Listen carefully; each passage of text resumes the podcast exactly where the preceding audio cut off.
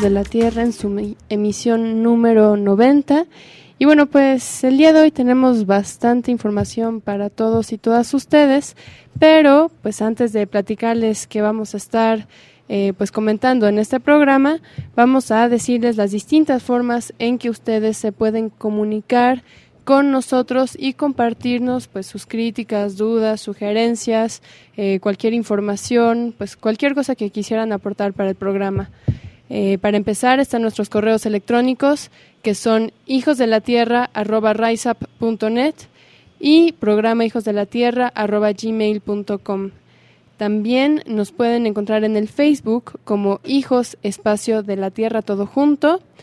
en el Diáspora como Hijos Espacio de la Tierra Todo Junto también, y en el Twitter como arroba H de la Tierra. Y bueno, pues los invitamos a revisar eh, nuestro, nuestra página, nuestro blog, que es www.hijosdelatierra.net, en el cual pues vamos subiendo todo el material que vamos realizando a través de las semanas. Y bueno, pues estas semanas han estado bastante cargadas de pues actividades, de eventos importantes para las luchas socioambientales y bueno, pues en el blog ustedes podrán encontrar los audios de las distintas preaudiencias ambientales del Tribunal Permanente de los Pueblos que ha habido, al igual que los audios de la Asamblea Nacional de Afectados Ambientales, la octava asamblea. Así que bueno, pues los invitamos a revisar este material. Y bueno, pues en cuanto al contenido de este programa, nos van a comentar lo siguiente.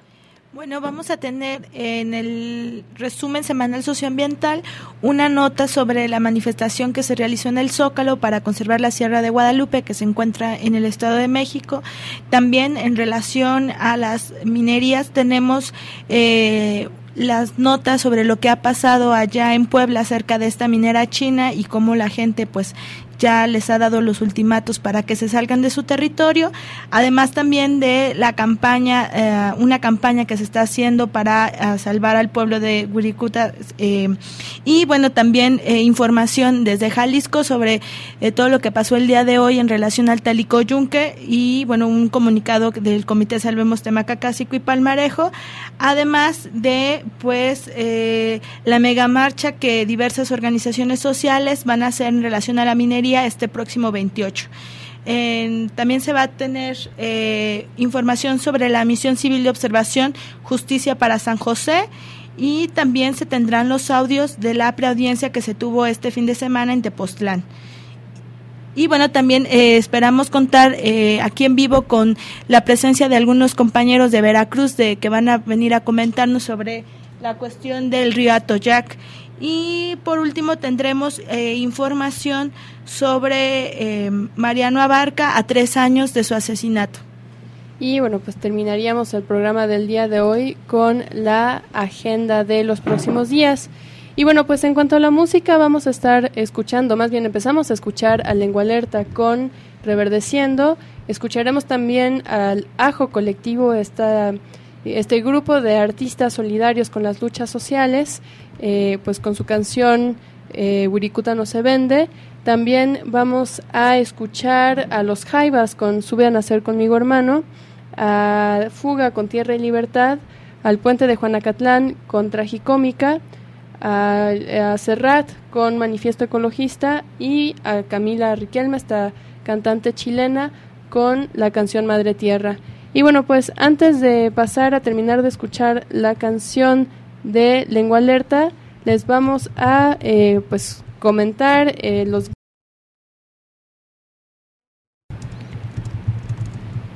eh, bueno, perdón, tuvimos aquí un pequeño problema técnico. Vamos a eh, pues comentarles eh, los distintos medios libres en donde ustedes pueden escuchar Hijos de la Tierra y bueno pues a la vez mandarle un saludo muy fraterno a estos compañeros y compañeras que bueno pues en su trabajo diario pues hacen eh, y aportan a la lucha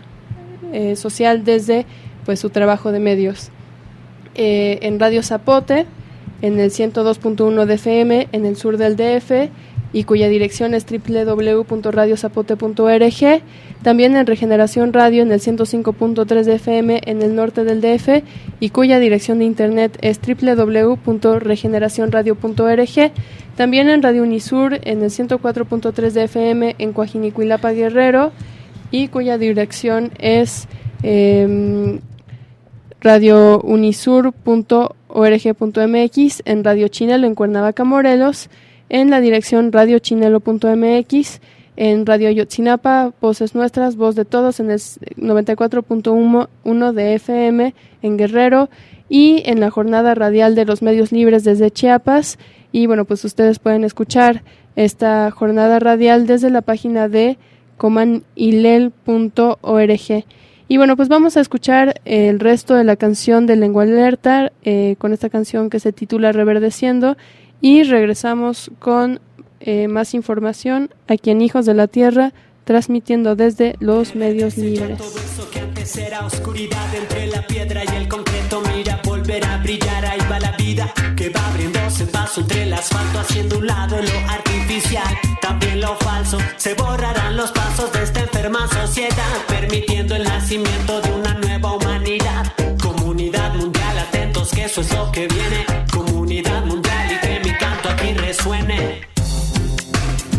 Y que mi canto aquí resuene en todo continente. Y que mi rezo aquí se eleve. Y que mi rezo aquí se eleve. Que por los aires libre vuele. Que por los aires libre vuele. Reverdeciendo.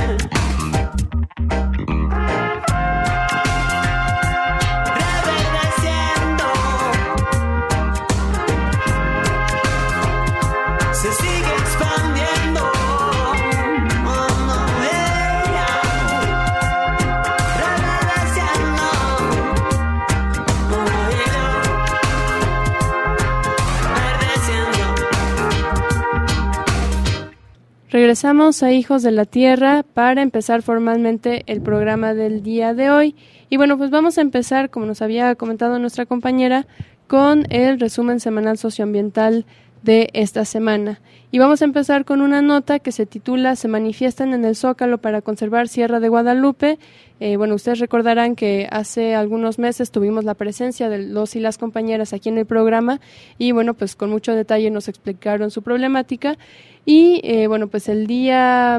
eh, 24 de noviembre los integrantes de eh, pues esta, esta organización, este colectivo que defiende la Sierra de Guadalupe, colocaron un mensaje de SOS en la Plaza de la Constitución para pedirle a los gobiernos del Estado de México y DF que protejan la zona ecológica que ha sido invadida por asentamientos irregulares. Y bueno, pues, ¿qué nos, nos dice esta nota? Integrantes de la Red para la Conservación de la Sierra de Guadalupe colocó un SOS, señal de auxilio internacional, en la plancha del Zócalo capitalino para protestar por la invasión de esta zona ecológica. Vestidos de blanco y con mantas del mismo color con las que formaron una señal, los inconformes dijeron de que esta manifestación es para urgir a los gobiernos del Estado de México y del Distrito Federal a frenar el deterioro de ese pulmón verde. Las nueve organizaciones civiles que forman esta red ciudadana informaron que solicitaron al gobierno de Erubiel Ávila no reducir la poligonal de 5.300 hectáreas de dicha área natural protegida, al respecto, Vladimir Fuentes Mayo, de la Organización Calidad de Vida de Bosques del Valle, informó que el gobierno estatal efectúa la remediación de la Sierra de Guadalupe para ajustar la poligonal. Recordó que en 1996 se estableció la poligonal de la reserva y en el Estado de México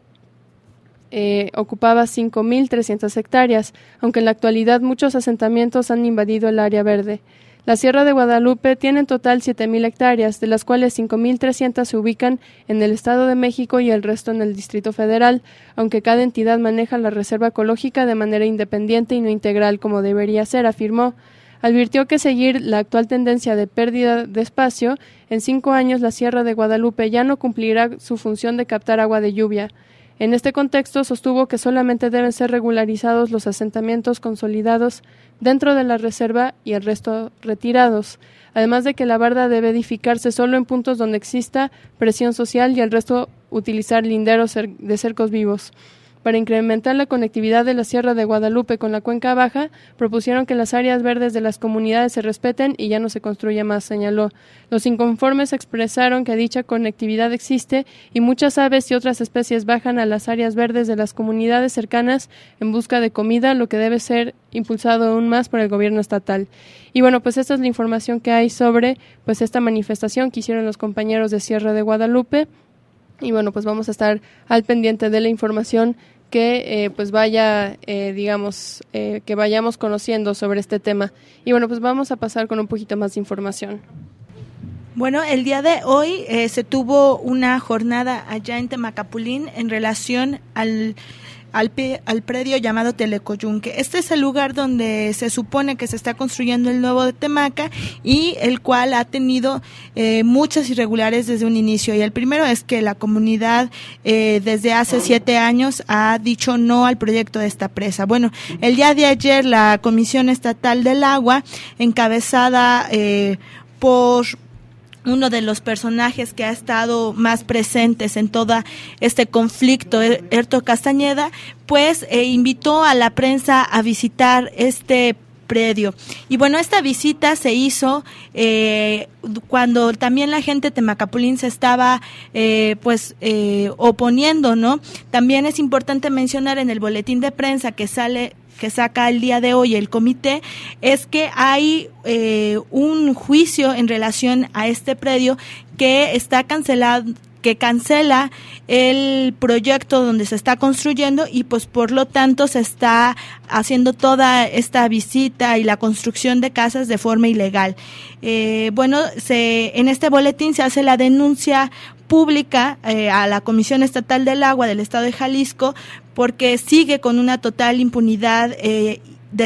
haciendo desacatos a las leyes del Estado de Jalisco como en el país en relación a este predio llamado Talicoyunque, donde, como les comentaba, se pretende reubicar a los pobladores de Temacapulín, cuando eh, hay una resolución del Pleno del Tribunal Administrativo del Estado con fecha del 16 de febrero que declara nulo el plan de reubicación de Talicoyunque. Es importante mencionar que también se le está exigiendo al municipio de Cañadas de Obregón, el cual pertenece a Temacapulín, que pare las obras. Frente a esta visita, eh, eh, varios medios de comunicación allá en Jalisco estuvieron mandando twitters y esta información se estuvo eh, poniendo todo el tiempo en el Facebook los ojos del mundo están puestos en Temaca sobre pues las declaraciones que los representantes de la CES estaban diciendo muchas de estas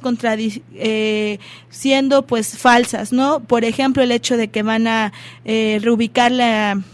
iglesia piedra por piedra cuando sabemos que ya hay un documento por parte del INA, el responsable de eso, donde dice que pues no van a hacer esto. Entonces, eh, frente a esta acción, como les comento, la comunidad estuvo ahí presente para hacer eh, valer su voz, decir que no están de acuerdo, que todo esto se está haciendo con la ilegalidad y pues exige que pues se cumpla el ordenamiento de este fallo y bueno que pues no se siga hablando de este predio como el nuevo Temaca porque la gente de allá pues tiene una posición firme y es que no quiere la reubicación ni la construcción de la presa. Y bueno, pues con un poquito más de información, eh, bueno, eh, vamos a compartirles una acción urgente que nos comparte el Consejo Regional Huirrárica y el Frente en Defensa de Huiricuta, que, eh, bueno, pues,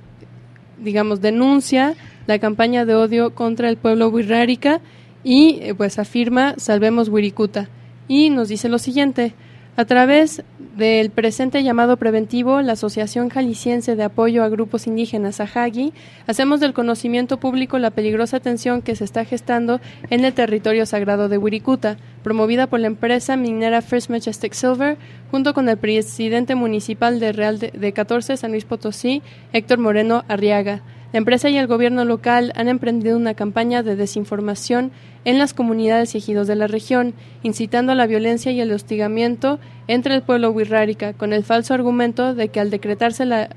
reserva de la biosfera, el territorio ceremonial con una superficie de mil, eh, perdón, 191 mil hectáreas, los wixáritari huicholes les arrebatarán su tierra, tierras y no les darán, dejarán ni siquiera sembrar. Los convocan a defender sus derechos pero en realidad promueven la violencia en contra del pueblo wixárika. La campaña de odio y desinformación inició con una reunión celebrada el día 26 de octubre del presente en la localidad de Estación 14. Ahí citaron a ejidatarios de la región para escuchar primero una exposición hecha por personal de la empresa minera y juntar firmas en contra del decreto de reserva de la biosfera, asusándolo para reaccionar ante esta medida tomada por el gobierno. Siguió un recorrido de las autoridades municipales por los ejidos de Wirikuta, repitiendo información falsa. Esto ha provocado mucha confusión entre los habitantes del desierto y está generando un clima de peligrosa tensión que puede suscitar actos violentos contra los ejidatarios y pobladores que se oponen a la explotación minera en la región, así como a los propios Wirraritari. Advertimos asimismo que muchos pobladores están siendo presionados para oponerse al decreto de Reserva Federal mediante firmas de documentación o entrega de copia de la credencial del lector, todo en un contexto de creciente temor a represalias y la amenaza de que se suspenderán los apoyos del municipio si no firman el decreto contra el decreto. Ante este escenario, el Consejo Regional Wirrárica ha manifestado que cualquier decreto de protección a Wirikuta debe partir del respeto a los derechos humanos colectivos de los pueblos, del desierto y del pueblo Wirrárica. El Consejo señala que se debe prohibir toda actividad minera, pues se ha demostrado que solo dañan al medio ambiente, a los pueblos y a las culturas enteras. Por lo anterior exigimos que 1. Se detenga la campaña de miedo, de mentiras y desinformación emprendida por la empresa minera y el gobierno municipal de 14 y detener una posible confrontación violenta con el pueblo wixárika. 2. Se garantice la libertad de las poblaciones del desierto para emitir su opinión de manera libre, sin miedo y sin presiones de ningún tipo. Tres, que el gobierno federal emprenda de manera inmediata una campaña eficiente y segura de información veraz sobre las implicaciones de elevar el rango de protección de la Reserva Ecológica de Wirikuta a nivel federal bajo la modalidad de reserva de la biosfera. Y bueno, pues este es el comunicado de eh, AJAGI y el Consejo Regional Wirrárica. Y bueno, pues eh, como ustedes sabrán, eh, la lucha del pueblo Wirrárica por defender no solamente eh, Wirikuta, que es su, pues uno, un sitio sagrado, sagrado, fundamental para su cultura, sino también pues todo, todo, el, todo el entorno, todos los ecosistemas que, que, están en, en, el territorio, en el desierto, donde se va a hacer la minería. Y eh, bueno, pues Wirikuta, o, una parte importante de ese territorio, es una reserva nacional, eh, perdón, reserva. Eh, es un área natural protegida pero a nivel estatal y una de las demandas que ha tenido el pueblo wixárika ha sido que pues se reconozca esta área natural protegida a nivel federal y bueno pues vemos la respuesta del gobierno ante esta demanda con esta política de desinformación, de divisionismo y pues de meter información eh, falsa y que, busca infundir temor. Así que bueno, pues eh, nos solidarizamos con el pueblo wixárika en su lucha y estaremos informándolo sobre cualquier eh, información más que, tengamos a la mano. Vamos a escuchar un poquito más de noticias. Bueno, eh, la semana pasada eh, empezamos a ver por, por varios medios de comunicación la noticia de la expulsión de una minera china allá en la Sierra Norte de Puebla. Y bueno, pues eh, efectivamente el miércoles 21 de la semana pasada, alrededor de 5.000 habitantes de 32 comunidades de esta región, ubicada, como les menciono, en la Sierra Norte, en el municipio de Sautla, eh, pues confrontaron a los ejecutivos chinos que, quieren poner una mina en este territorio para manifestarles su rechazo a la reapertura de esta mina y a exigirles que pues se fueran de su territorio. Esta mina pretende extraer oro, plata, cobre y níquel. Eh, pues en estos días, eh, pese a que no se contaba con los permisos del ayuntamiento, ocho representantes de esta empresa, GDC Mineral, y otros dos empleados mexicanos arribaron a la zona para trabajar en las primeras instalaciones que se requerirían para pues esta reapertura de la mina. Posteriormente, en, entre la noche del miércoles y la mañana del jueves, antes de que se cumpliera el plazo que ya los habitantes de esta región eh, les habían dado a 24 horas para que se dieron, el personal de la empresa empezó a desalojar la zona, eh, perdón, eh, acompañado de policías. Después de esta acción, los habitantes, apoyados por las autoridades locales, colocaron candados en la entrada principal de la mina y montaron guardia para vigilar cualquier movimiento en esta zona. El alcalde de Sautla, Víctor Iglesias Parra, dijo que respetaría la decisión del pueblo, aunque aclaró que estaría dispuesto a hablar con los eh, representantes de la mina para que, bueno, expongan las pretensiones de esta compañía. Desde eh, octubre pasado, los habitantes de Sautla se reunieron con académicos representantes de organizaciones civiles para formar un frente eh, de resistencia contra este proyecto, por considerar que la llegada de esta mina afectaría a la flora y la fauna del lugar, así como la calidad del aire, del agua y también las costumbres y formas de vida de estas comunidades. Entre otras localidades allá en Puebla que están organizándose para oponerse a la instalación de minas, está el ejemplo en el municipio de Tetela de Ocampo, donde los habitantes formaron una agrupación civil para evitar que la empresa Frisco, propiedad de Carlos Slim, operara en esta región una mina de oro a cielo abierto. De acuerdo con la agrupación Unidad Indígena Totonacanagua Unitona en la Sierra Norte de Puebla, que abarca los municipios de Huehuetla, Cuetzala, Zacapuatla, Tetela, Sautla, Zaputitlán de Méndez, Tlapocoyan, Hermenegildo, Galeana y Zaragoza, entre otros, se han otorgado durante el sexenio de Vicente Fox Fox seis concesiones de exploración y explotación de minas a cielo abierto, así para la construcción de una serie de hidroeléctricas que abastería la energía a estas minas. Ante estos hechos, eh, las organizaciones civiles y académicos han realizado foros en estos distintos municipios para advertir a los pobladores sobre los efectos que pueden generar estos proyectos de muerte, tanto en el medio ambiente como en la vida de las personas. Bueno, pues eh, parece que también la, las comunidades cuando se organizan y tienen una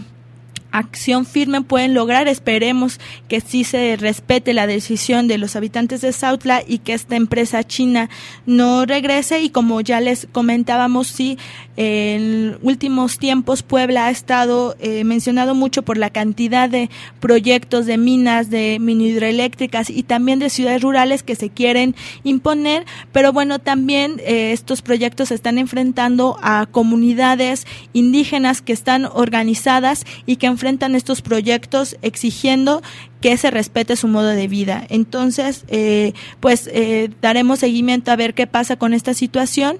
y bueno, pasamos con otra noticia. Sí, bueno, pues el día de mañana organizaciones sociales realizarán una mega marcha contra la minería en México y bueno, pues... Eh, perdón, tuvimos ahí un problema técnico de nuevo. El día de mañana, eh, miércoles 28, organizaciones sociales realizarán una mega marcha contra la minería en México. Y bueno, pues ¿de qué se trata esto? Movimientos sociales de diversos segmentos y parroquias del sudeste mexicano, así como militantes de Guatemala y de Canadá, se preparan para realizar el próximo miércoles 28 una mega marcha contra la minería en México. La actividad ocurrirá en el municipio de Frontera Comalapa, en el cierre del encuentro chiapaneco contra el modelo extractivo, que comienza hoy 26, bueno, más bien ayer, y se extiende hasta, hasta el próximo miércoles 28 en Chiapas. Bajo el lema Mariano vive, el encuentro brinda un homenaje a Mariano Abarca, asesinado hace tres años, quien tuvo el coraje de confrontar a la empresa minera canadiense Blackfire en Chicomucelo, Chiapas. Durante el encuentro de tres días se realizarán talleres, debates, presentaciones culturales basados en cinco ejes temáticos: defensa de la tierra y del territorio, derechos humanos, megaproyectos, capitalismo y qué es la minería y sus impactos sobre la salud y la tierra. Gustavo Castro, representante de la Red Mexicana de Afectados por la Minería REMA en Chiapas, dijo que en los últimos años el 15% del territorio de Chiapas fue concesionado, concedido a empresas mineras transnacionales para que exploten la riqueza mexicana. Según él, estas actividades extractivas en la Sierra Madre están ubicadas muy cerca de reservas federales como el Triunfo, la Encrucijada y el Tacaná. Castro reforzó la invitación para que todos y todas participen en la mega marcha de protesta contra la, contra la, explotación minera en territorio mexicano y recordó que la minería afecta no solo al medio ambiente, sino también a la salud de las personas, ya que para hacer extracciones se manipula grandes cantidades de productos químicos altamente contaminantes y tóxicos. La marcha es convocada por organizaciones y movimientos sociales, indígenas, campesinos, de mujeres, académicos, sindicatos, comunidades y parroquias de Chiapas, con apoyo y participación de militantes del sur y sudeste de México, Veracruz, Oaxaca, Puebla y Guerrero, y también de Guatemala y Canadá. Y bueno, pues esa es la información que hay sobre la megamarcha de este miércoles. Eh, pues estaremos al pendiente de qué suceda y ojalá podamos hacer una entrevista a alguien que haya participado para que nos platique eh, pues, pues cómo estuvo y nos comparte las conclusiones de este encuentro. Y bueno, por último cerraremos este resumen semanal socioambiental con eh, partes del comunicado de la tribu Yaqui sobre el bloqueo de la carretera internacional en Bicam ante la inauguración ilegal del acueducto Independencia. Y bueno, pues la tribu Yaqui nos informa lo siguiente. Ante el lamentable espectáculo que significa que el presidente Calderón Hinojosa inaugure el ilegal acueducto Independencia, que no está terminado, la tribu yaqui ha decidido manifestar su inconformidad acampando en la carretera internacional número 15 en Mican, Sonora. Informen, orienten y apoyen a la digna lucha de los yaquis que seguimos en defensa del territorio y el agua. Somos la tribu yaqui y estamos en un territorio de 485 mil hectáreas dentro del estado de Sonora, México. Nuestro territorio es comunal, es decir, que todos tenemos los mismos derechos sobre el agua y la tierra. En este territorio habitamos alrededor de 45.000 yaquis distribuidos en ocho pueblos: Picam, Torim, Pacum, Cocorit, Potam, Rahum, Huiridis y Belém. Todos y cada uno de los pueblos tienen una jurisdicción definida y en su jurisdicción mantienen autonomía administrativa y cultural. Dentro de cada jurisdicción existen varias localidades y rancherías coordinados mediante una organización de autodefensa y autogestión encabezada por su autoridad tradicional. Eh, bueno, pues nuestros derechos sobre la tierra y el agua siempre han sido cuestionados. Gobiernos van y gobiernos vienen y siempre es lo mismo. Los gobiernos cegados por la ambición y el desprecio a nuestra forma de organización y concepción de la vida han mantenido dividida una buena parte de nuestros representantes, mas no han podido dividir al pueblo ni a las tropas que siguen unidas en defensa del territorio y el agua. Por más de 70 años, los gobiernos en turno han vendido buena parte de nuestras aguas a empresas mineras y a productores agrícolas del Valle del Yaqui y Mayo, obteniendo jugosas ganancias de las cuales la tribu Yaqui no ha sido beneficiada de ninguna forma. Al emitir el decreto del presidente Cárdenas, eh, ordenó el trazo y creación del distrito de riego de la tribu Yaqui, calculando aproximadamente 100.000 hectáreas, de las cuales 80.000 serán de gravedad y 20.000 por bombeo. A la fecha, el distrito de riego, no está creado ni delimitado, pues solo se abrieron al cultivo 24.000 hectáreas, de los cuales en la actualidad solo se siembran realmente 18.000. Eh, pues según la Conagua, le entregaron a la tribu Yaqui 250 millones de metros cúbicos al año, lo cual no creemos por porque solo se riegan 18.000 hectáreas, pero suponiendo que sea cierto, entonces, ¿dónde queda el resto del agua que nos corresponde? Según cálculos y estudios que han realizado, solo de la angostura se captan 80, 800 millones de metros cúbicos del agua, sumando las captaciones en la presa del Novillo y deberíamos tener abiertas al cultivo mínimamente 80.000 hectáreas con los volúmenes de agua que nos corresponde y digamos esto es ante, ante las aseveraciones de Conagua pues el desmentimiento de la tribu yaqui. Rescatar esas aguas es posible, pero si dejamos que el gobierno que el gobernador Guillermo Padres conecte el acueducto Independencia a la presa del Novillo, perderemos la oportunidad de dotar a las nuevas familias un pedazo de tierra para,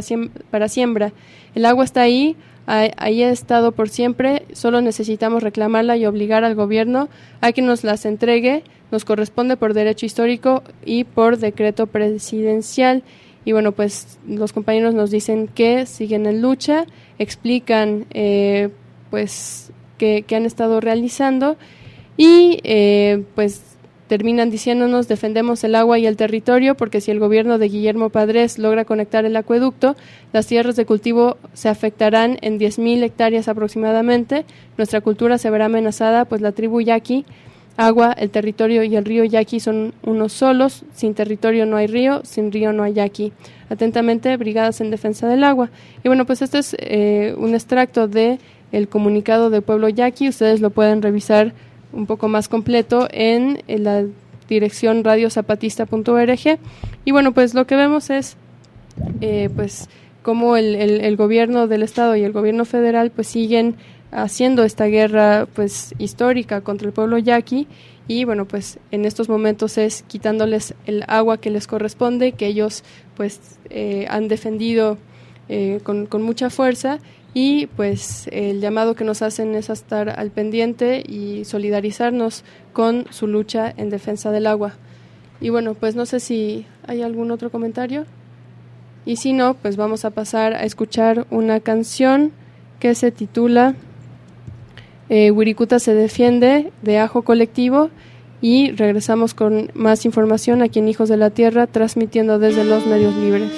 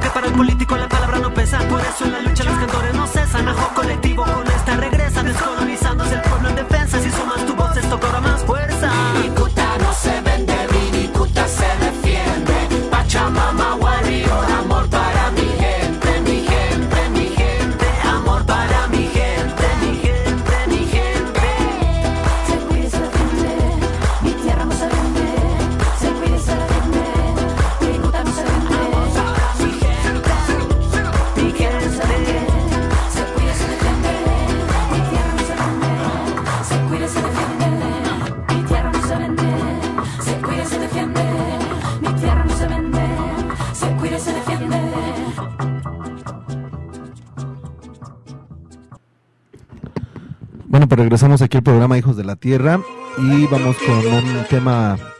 eh, pues que ya les habíamos anunciado, que es el informe de la Misión Civil de Observación Justicia para San José del Progreso, Oaxaca. Eh, bueno, pues San José del Progreso es una comunidad que está eh, pues en la región de Valles Centrales del estado de Oaxaca, en el sureste mexicano, y ellos desde hace ya varios años han llevado a cabo, han levantado una resistencia en contra del extractivismo minero canadiense que se ha asentado ahí en su comunidad y que les ha traído bastantes, bastantes problemáticas, que bueno, es lo que esta misión civil de observación fue a, reportar. Y bueno, antes que de iniciar este reporte, los invitaríamos también a que revisen la página de hijosdelatierra.net, donde eh, hemos subido eh, pues ya toda una compilación fotográfica de lo que fue esta misión de observación, así como también algunos eh, de los documentos que ya se han eh, sacado por parte de los observadores locales, nacionales e internacionales que asistieron a esta actividad. Y bueno, pues esta, esta caravana, este, esta misión civil de observación se llevó a cabo del 19 al 21 de, de noviembre del 2012 y participaron 21 organizaciones civiles, asociaciones y colectivos locales, nacionales e internacionales, de entre los que destacan CIPAS o Servicios Internacionales para la Paz, también el Centro de Derechos Humanos Miguel Agustín Pro, así como también eh, uno de los convocantes locales fue el colectivo oaxaqueño en defensa de los territorios, quienes eh, pues fueron parte central de la coordinación de esta misión civil de observación. Y también asistieron otros colectivos como es el caso de Casa Chapulín, Casita, entre muchos otros. Y bueno, por supuesto también Hijos de la Tierra estuvo presente para dar testimonio también de esas problemáticas que se viven allá en la región oaxaqueña.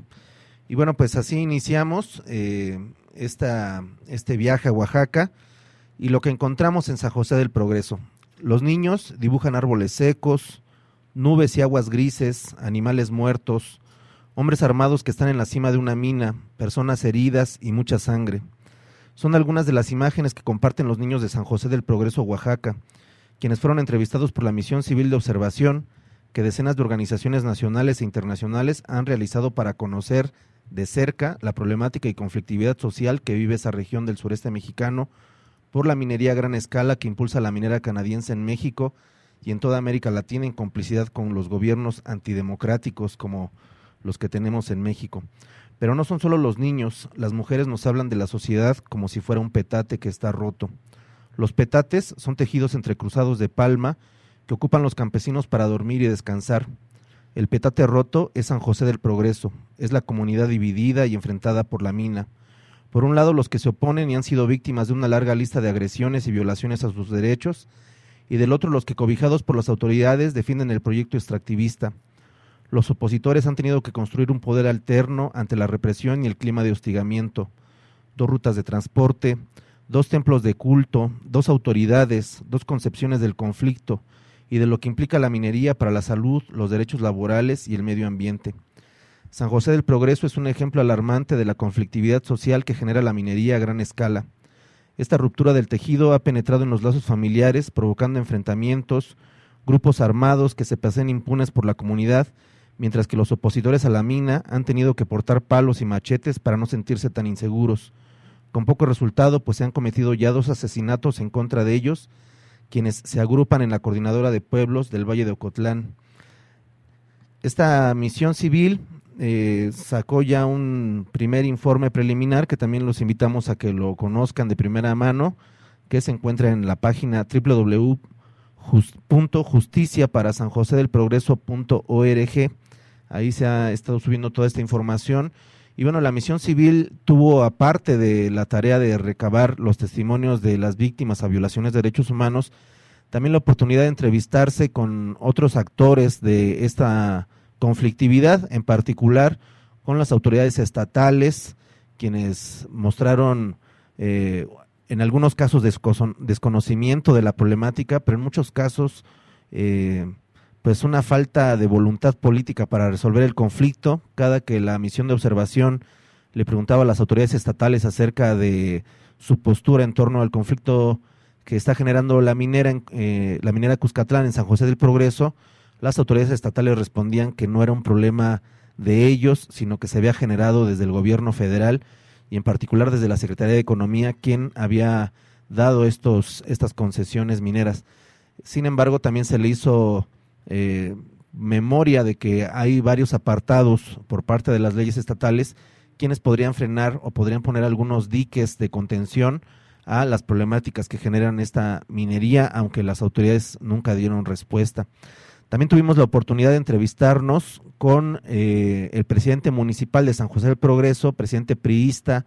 quien ha sido acusado varias veces de ser uno de los principales promotores de esta violencia que se está dando en San José del Progreso.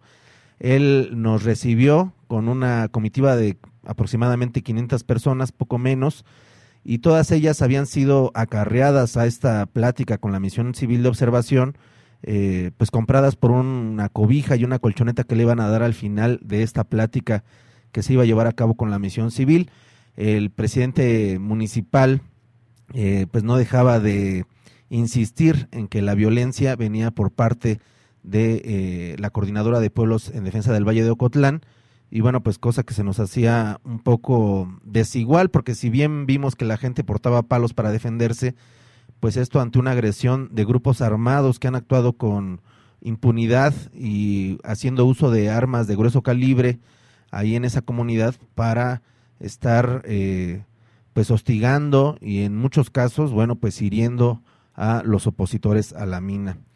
Y eh, también tuvimos la oportunidad de entrevistarnos con la, con la minera, con la minera canadiense,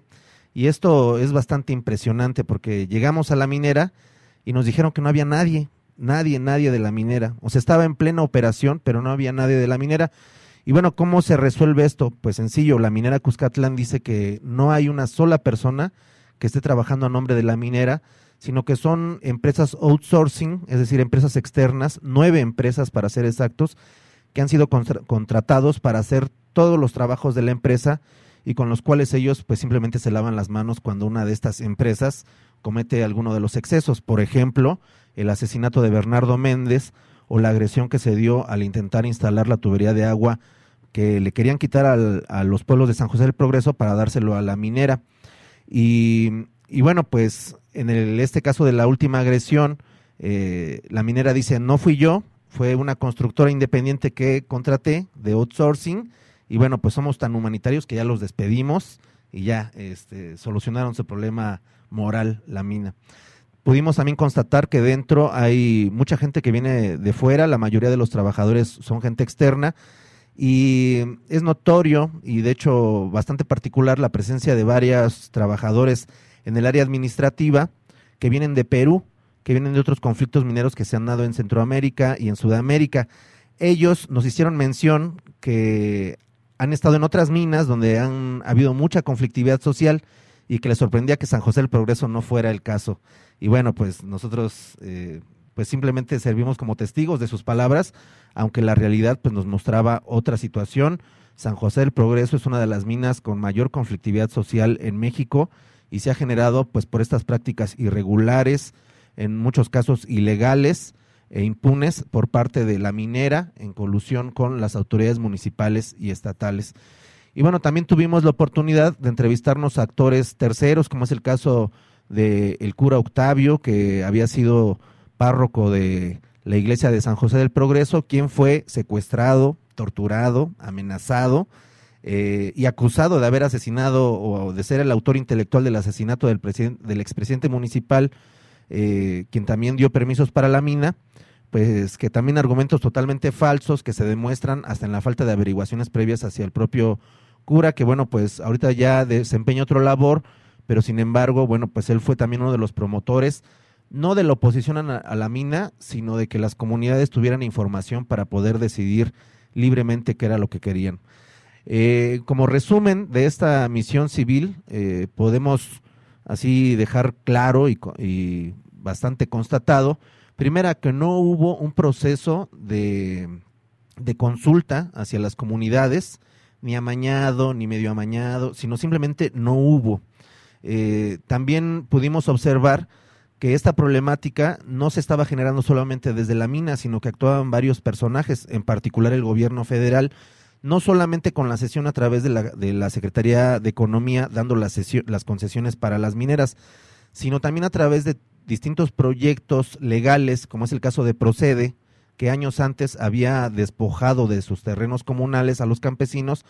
para hacer las parcelas individuales y poder así eh, permitir que esta minera pues enfrentara a los campesinos solos, desesperados y ahora con la posibilidad de vender sus tierras. Es decir, es un plan que viene de más atrás, como ahora vemos la reforma laboral, se entiende ahora la necesidad de estas empresas transnacionales del outsourcing. Para estas empresas mineras a gran escala, pues el outsourcing les implica un gran beneficio, ya que siempre se van a lavar las manos cada que cometan una felonía, un exceso, una arbitrariedad, pues simplemente la empresa se lava las manos, corre a la empresa outsourcing y contrata otra. Y bueno, también algo que pudimos constatar es una enorme división comunitaria, pero enorme, enorme división. Los niños ya no juegan entre ellos, se ven de forma rara los niños que sus papás trabajan en la mina, de los que no lo trabajan. Las familias están divididas. eh, así tal es el caso que el propio presidente municipal tenía dos hijos que estaban en contra de la mina mientras el papá estaba a favor. Y eso se repetía en todas las familias que están en San José del Progreso, en todas, en todas. Hace poco comentaban algunos amigos que dentro de la Copubo se repetía mucho el apellido Vázquez o el apellido Méndez. Bueno, ese apellido también se repite dentro de los que apoyan la mina, debido a que son familias las que están divididas en este territorio. Y bueno, también una siguiente conclusión es que este proyecto minero está afectando a las comunidades aledañas. En particular, eh, pudimos visitar el poblado del Coajilote, el poblado de San Pedro Apóstol y eh, un tercer predio, no recuerdo bien ahorita su nombre, pero en los tres pudimos constatar el hecho de la violencia, la división y una preocupación por la contaminación de los mantos acuíferos de la región. Oaxaca es una de las, en particular Valles Centrales, es una de las regiones con poca agua para el uso humano. De hecho, eh, para que a un campesino le refrenden o le den una concesión de un pozo, es bastante, bastante dilatado, muy engorrosa la dinámica que tienen que hacer para que les permitan el uso del agua para la agricultura. Sin embargo, la minería ha encontrado las puertas abiertas para la explotación hídrica a gran escala, así como la contaminación de los mantos sin ningún eh, obstáculo por parte de las autoridades ni estatales ni federales. Eh, lo que también constatamos es que hay una problemática de salud que sigue creciendo y que las autoridades estatales simplemente no han hecho nada para intentar medirlo, resolverlo y atenderlo. Así que bueno, pues eh, este, esta visita aún no concluye, siguen aún pláticas, de hecho aquí en se tenía preparado una reunión con la Embajada de Canadá, una embajada que por cierto se ha, se ha portado bastante prepotente. Primero se pidió que pudiera entrar la misión civil a dialogar con la embajada, eh, cosa que dijeron negar por cuestiones de seguridad. Le, le negaron la entrada a la Embajada de Canadá a dos canadienses del Concilio Canadiense por el Agua. Le negaron la entrada a la Embajada de Canadá al Centro de Derechos Humanos Miguel Agustín Pro, avalado por la ONU como uno de los interlocutores y mediadores de paz. Le negaron eh, la entrada a estos activistas y pusieron como candado que nadie que haya participado en un mitin contra una minera pudiera, pudiera entrar a la embajada. Y después les dijeron que solo tres y atrás de un vidrio, cual si fueran terroristas de Abu Ghraib o de Guantánamo. Así es la actitud prepotente y nefasta de la embajada canadiense, que sin duda, pues, refleja, como lo es toda embajada de un país extranjero, pues la política eh, de vecindad que tienen hacia sus otros países vecinos. Y bueno, pues es lamentable lo que hemos podido constatar, la violencia sigue, hay compañeros heridos, hay este clima todavía de incertidumbre y bueno, pues se siguen preparando aún más acciones para intentar detener esta minera. La solución, eh, que fue una pregunta que hicimos a, a los habitantes de San José del Progreso, ¿cuál es la solución para este conflicto? Se reduce a la frase sencilla de que la mina tiene que irse del Valle de Ocotlán. No hay una solución media, no hay una minería ecológica como lo han querido intentar aparentar por todos los medios posibles.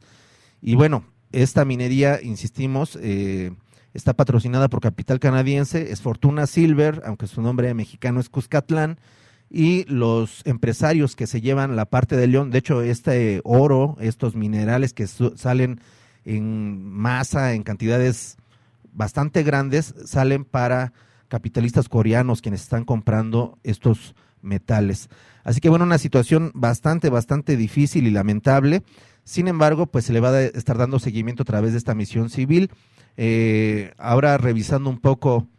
los reportes por parte de los medios de comunicación oaxaqueño, eh, pues tuvo una muy buena respuesta en la mayoría de medios locales de comunicación, aunque también hay una respuesta por parte de las autoridades municipales, donde después de la misión civil amenazan a la gente de la coordinadora diciendo que bueno, pues que ellos ya estaban a punto de firmar la paz, pero por ir la misión civil de observación rompieron la paz eh, los opositores y acusan a la misión civil de estar eh, generando mayor conflicto y división en la comunidad. O sea, de ese tamaño. eh, de hecho, el presidente municipal eh, tuvimos la oportunidad de, de conocerlo directamente, la mayoría de la misión, ya que mientras estábamos fotografiando la parte frontal de la mina, llegó en su camioneta Lobo blindada del último año, él vestido como si fuese un sicario, algo así, este, eh, no sé si han visto la película donde sale el cochiloco, bueno, algo similar, eh, era este presidente municipal y nos exigía que eh, nos fuéramos de ahí, de una manera bastante, bastante prepotente. Y bueno, pues así se llegó a la conclusión de sus trabajos de visitas. Sin embargo, aún no está listo todavía el informe final de esta misión civil y que tiene también preparado distintas acciones de seguimiento para eh, seguir acompañando la lucha y la resistencia de la gente del Valle de Ocotlán y las comunidades aledañas. Entonces los invitamos a que revisen el informe en www.justiciaparasanjosedelprogreso.org, así como también las páginas del colectivo oaxaqueño en defensa de los territorios y los cuales también están convocando para el próximo mes de enero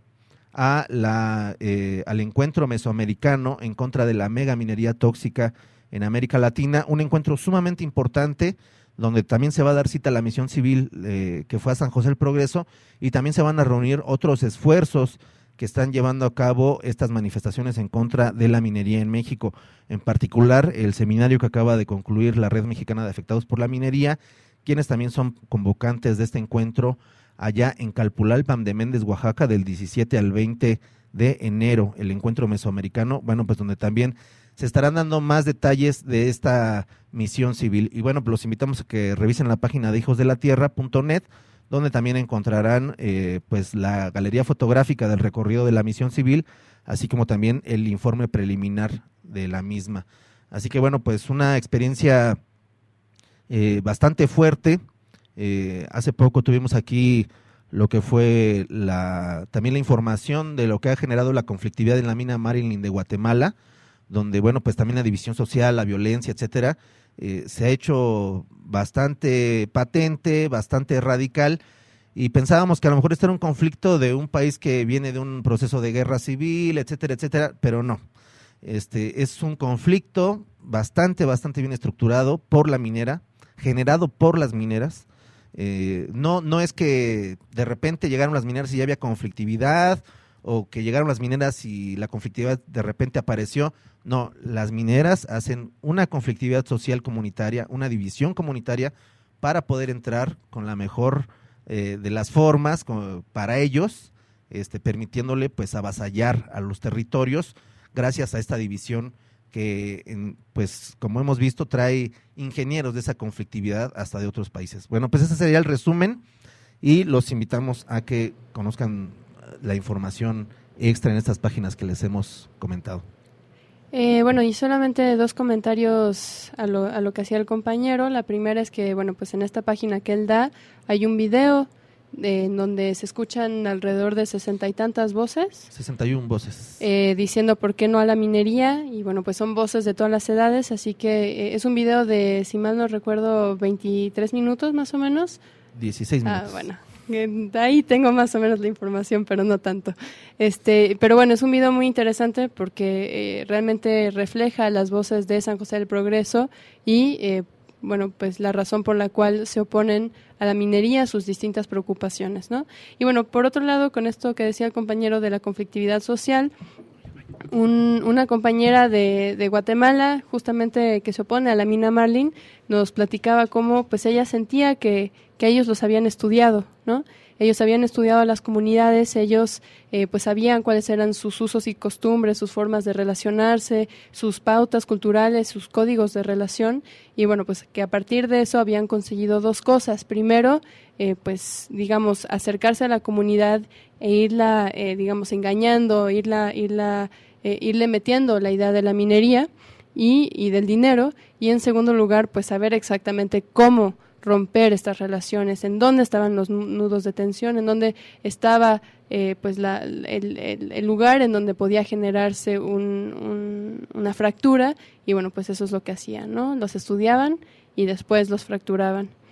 Entonces, bueno, pues eh, no hay que ser ingenuos en este sentido. La minería tiene muchísimos años y ha, en, en toda su experiencia alrededor del mundo, pues ha logrado ir elaborando su ingeniería de conflictos. A veces podrá sonar eh, un poco exagerado, pero realmente no lo es. Y bueno, pues así es como han logrado poco a poco pues irse metiendo hasta las esquinas más recónditas del mundo y han logrado este pues invadir de nuevo nuestros territorios. Y bueno, creo que a veces cuando se habla de los costos, eh, ¿cómo se puede pagar la división de las familias que en estas comunidades eh, por, por la cuestión de la presa? ¿Cómo se restablece esta divisiones que se hacen grandes, que a veces llegan a cuestiones violentas y cuando se habla de estos casos las autoridades o las propias empresas nunca mencionan eso. Entonces me parece que ahí está una cuestión bien importante en donde tenemos que hacer mucho énfasis. Y bueno, pues vamos a escuchar una canción, eh, se llama Sube a nacer conmigo hermano, es de los Jaivas, este grupo chileno, y bueno, pues está dedicada a eh, Bernardo Méndez y Bernardo Vázquez, esto es en su, en su recuerdo, y bueno, pues con aprecio y esperemos que les guste.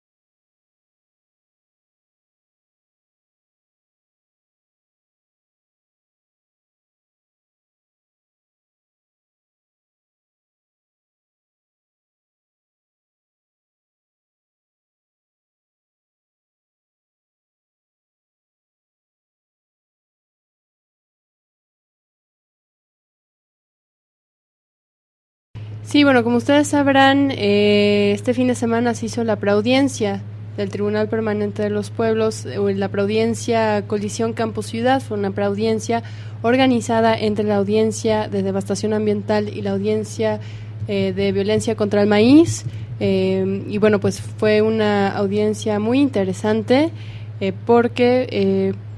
pues yo, yo, yo siento que incluso fue como una, una pequeña Asamblea Nacional de Afectados Ambientales. Habían alrededor de, de la presencia de nueve estados de todo el país, eh, pues presentando sus casos,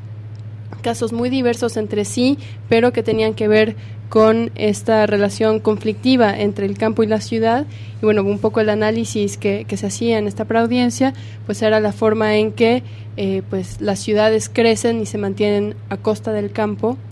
y le devuelven al campo desechos y miseria, ¿no? Entonces teníamos eh, pues ejemplos desde eh, digamos la construcción de basureros, de incineradores tóxicos, eh, la contaminación del agua, todo lo que tiene que ver con los desechos de las ciudades, ¿no? A dónde se va, a dónde terminan. em, de, de los desechos que tienen que ver con, con, con ciertos elementos que, que, que permiten em,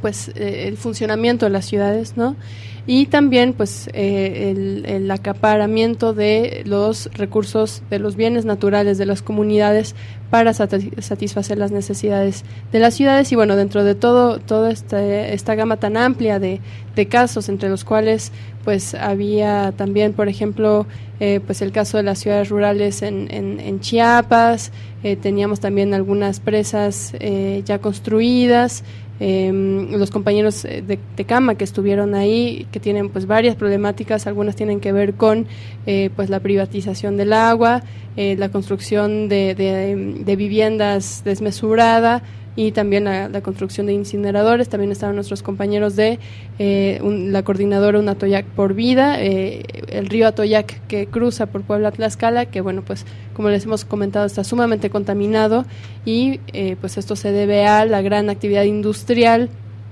muchas de las cuales, pues, como hemos dicho, eh, tienen que ver con el sustento de las ciudades. Así que, pues, había una gama muy amplia de luchas, eh, tuvo una, una dinámica, eh, digamos, interesante también. Se presentaron 33 casos en un solo día y al día siguiente, eh, pues, se dio una, un dictamen y también, pues, hubo algunos paneles de información y eh, algunos digamos, algunos espacios de discusión y bueno, pues entre, entre los temas que ocuparon una parte importante de la preaudiencia fue justamente el tema de eh, la posible y próxima aprobación de siembra de maíz transgénico en nuestro país. Y bueno, pues eh, digamos, eh, este, esto es parte de, de- del resumen que les podemos hacer sobre esta preaudiencia. Sí, eh, esta reunión que se llevó a cabo en Tepoztlán, en particular agrupó a una serie de conflictos que rodean a la ciudad monstruo eh, como un primer grupo. Sin duda llegaron también compañeros de otros estados un poco más lejanos, pero esta invitación en primera instancia era para estos eh, grupos que, bueno, de ahí el nombre de Colisión Campo Ciudad. Y bueno, pues de, de estos grupos hemos sabido bastante, en particular Morelos ha sido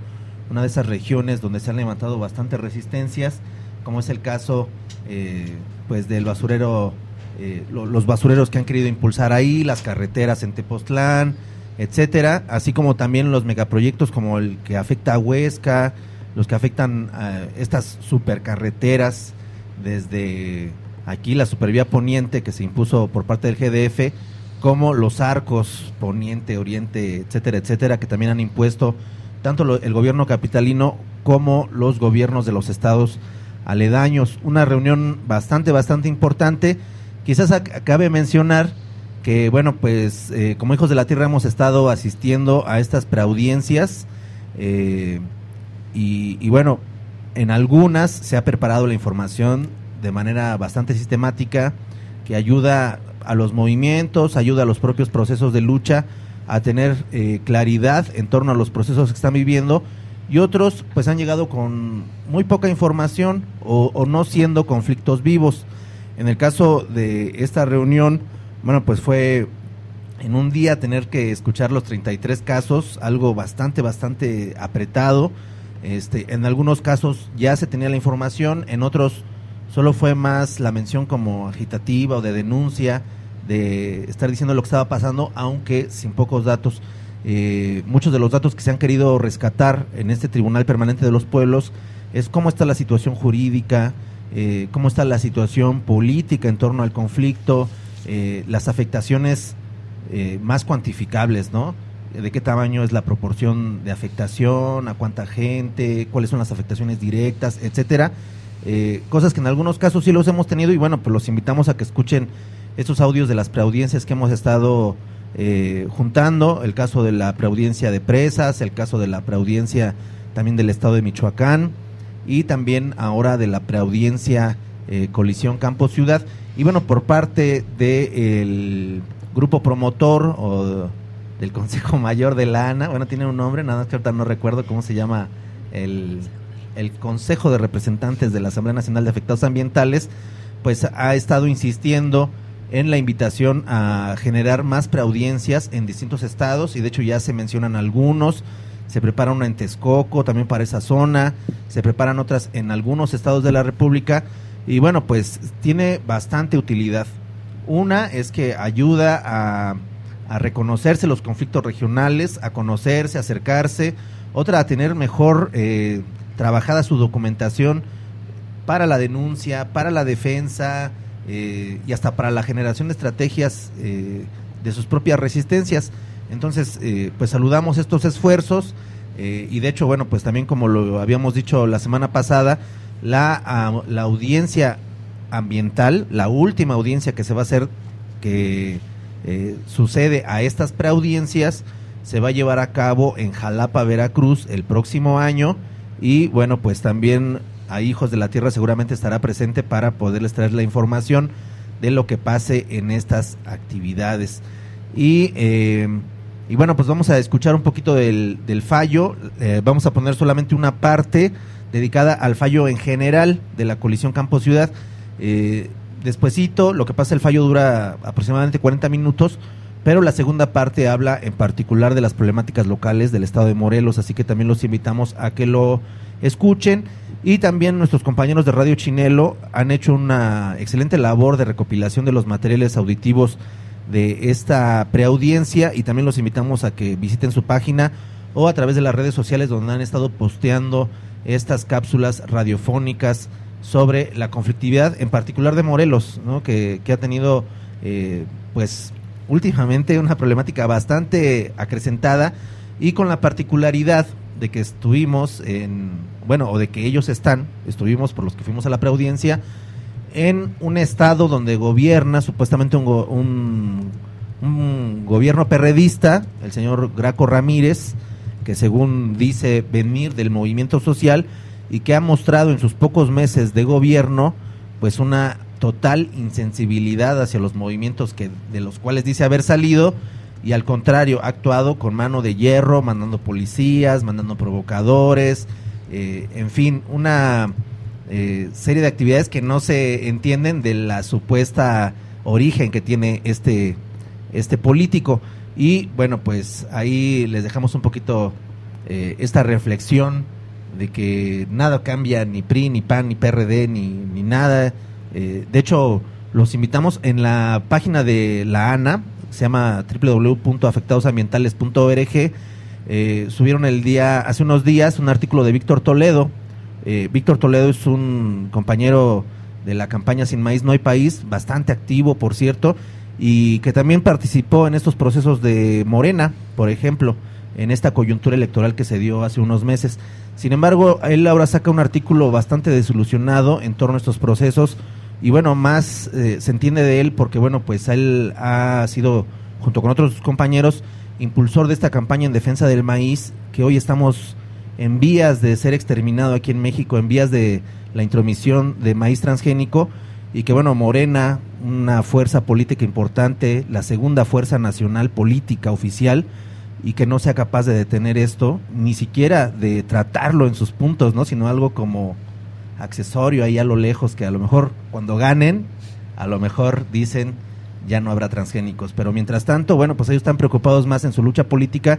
que en esta defensa del territorio que cada día pues se agudiza de una manera bastante, bastante alarmante. Y Víctor Toledo saluda esta efervescencia de resistencias socioambientales que se ha estado dando en todo el país y que bueno, sigue creciendo. De hecho, él da esta cifra que de la reunión del año pasado de la ANA de 150 organizaciones participantes, este año creció a más de 300 y esto es una muestra también de esta efervescencia, de esta radicalización también de la conflictividad y bueno, pues también un espacio político donde la gesta por la defensa del territorio y la lucha contra el capital se está dando más allá y de hecho por fuera de estos eh, campos de elite políticos que son los partidos, ¿no? Entonces, pues también los invitamos a que revisen este artículo de Víctor Toledo. Y bueno, pues solamente antes de pasar a escuchar el audio, este, pues hacerles dos comentarios. El primero es que Víctor Toledo incluso fue eh, juez en la preaudiencia de devastación de- ambiental de Michoacán y bueno, pues eh, justo estaba en ese proceso cuando pues viene todo toda la conversión de Morena hacia un partido un partido político y bueno, también el contraste entre pues todo lo que estaba o sea, todo lo que se estaba presenciando en la preaudiencia de Michoacán, en la ANA y bueno, las subsiguientes actividades y, y encuentros, pues hace un contraste muy fuerte. Y bueno, por último, bueno, y también decirles que eh, en el caso de Huesca, eh, pues como ustedes sabrán, la situación ha estado muy complicada, pero justo unos días antes de la preaudiencia de Michoacán, en, en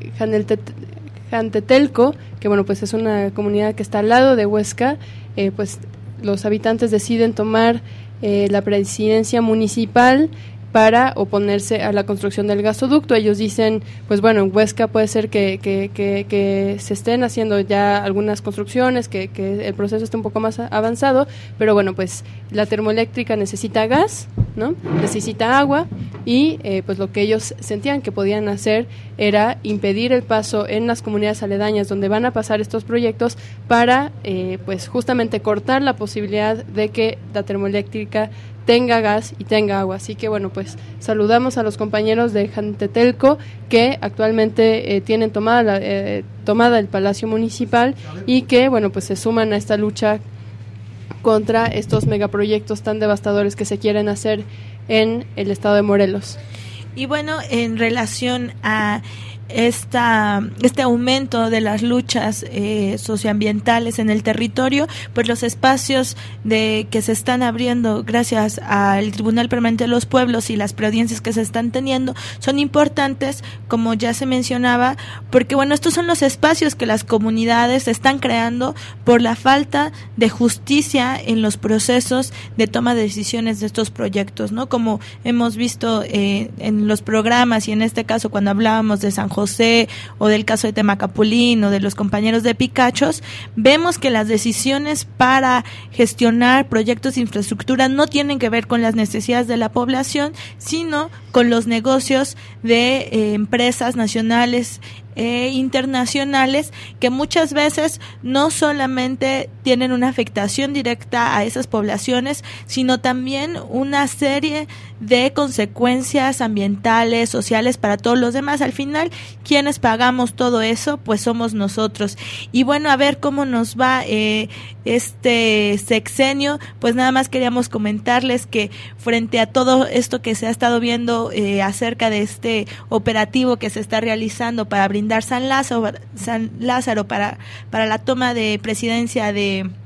Peña Nieto, pues nos deja ver, bueno, a qué le tiene tanto miedo Peña Nieto. O sea, creo que estos son signos de cómo durante estos eh, seis años eh, vamos a tener un gobierno, toda, toda la gira que está haciendo para promocionar el país, eh, ejemplo en España, donde decía que él iba a ayudar a los españoles, claro que sí, promocionando todos estos proyectos, por ejemplo, de agua y de energía, estamos hablando de Huesca, pues ahí hay una empresa española, eh,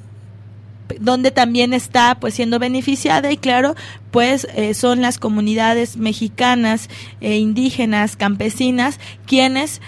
toman la, las que tienen que recibir todas las consecuencias. Entonces, bueno, frente a toda esta también eh, molestia que creó este cerco, pues habían cerrado más de cuatro estaciones del metro. Bueno, pues abrieron algunas, pero veremos a ver este sábado qué se dice, qué pasa. Se están invitando también por parte del 132 a ir allá a hacer un cerco y bueno, pues vamos a estar atentos frente a toda la información que salga este fin de semana. Y bueno, pues tenemos todavía pendiente una discusión que queremos tener, que bueno, pues ojalá podamos tener pronto, eh, sobre pues cuál es el panorama que tienen las luchas socioambientales frente al sexenio. Y pues tenemos la intención de platicar con, con algunas, digamos, algunos compañeros y compañeras que nos pueden dar un panorama amplio de cuál, cuál es esta perspectiva, así que bueno, pues estén también al pendiente de que tengamos esta discusión. Bueno, vamos a pasar ahora sí a escuchar el audio, ya platicamos bastante.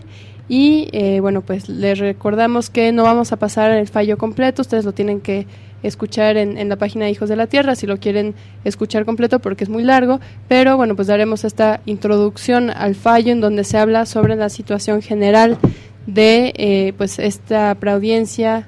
digamos, el dictamen general de esta preaudiencia de colisión campo-ciudad. Así que bueno, pues los dejamos con este audio y eh, regresamos con más información aquí en Hijos de la Tierra, transmitiendo desde los medios libres. Dictamen de la preaudiencia del Tribunal Permanente de los Pueblos. ¿Me pego más? Ya. Dictamen de la preaudiencia del Tribunal Permanente de los Pueblos Tepoztlán, Tepoztlán, colisión Campus Ciudad, 23 de noviembre del 2012. Hemos escuchado con atención los casos expuestos en la preaudiencia del Tribunal Permanente de los Pueblos que se llevó a cabo en la plaza pública de Tepoztlán, Morelos, el día 23 de noviembre de 2012.